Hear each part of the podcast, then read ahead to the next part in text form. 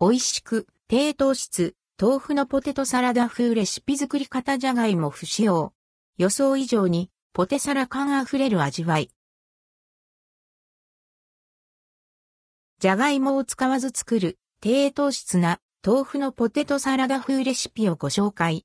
いつものポテサラを豆腐ポテサラに変えて、美味しく、カロリーコントロールしちゃいましょう。豆腐のポテトサラダ風レシピ。材料、ふたりまえ木綿豆腐いっちょう、きゅうりにぶんのいっぽん、ロースハムにからさんまい、卵いっこ、マヨネーズ大さじさん、塩小さじさんぶんのいち、胡椒少々、リーフレタスなどお好みで。作り方いち、薄切りにしたきゅうりに、少量の塩、分量貝を加えて揉み、しんなりとしたら、水気を絞ります。ロースハムは短冊切りにしておきます。卵はゆで卵にし、フォークでざっくり潰しておきます。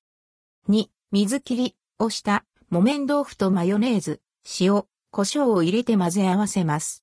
マッシャーがあると便利ですが、スプーンで潰しても オーケー。豆腐の水切りはキッチンペーパーなどで包んで冷蔵庫でにからさんじかんほど置いてもできますが、同じくキッチンペーパーで包んで電子レンジでさんぷんほどごひゃくワット加熱すると時短になります。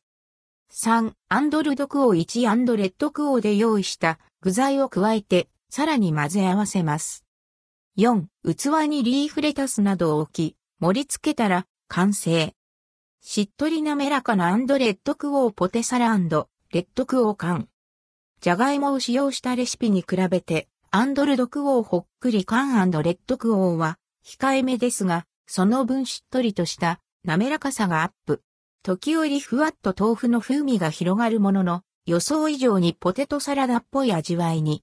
豆腐を潰し方を変えたり、具材を大きめにカットしたりすることで、噛む回数も増えて満足感アップにつながります。予想外の美味しさが楽しめる豆腐のポテトサラダ風。さっぱりとした味わいなので、食欲がない日にもおすすめです。少量でもなかなかの満足感が得られますよ。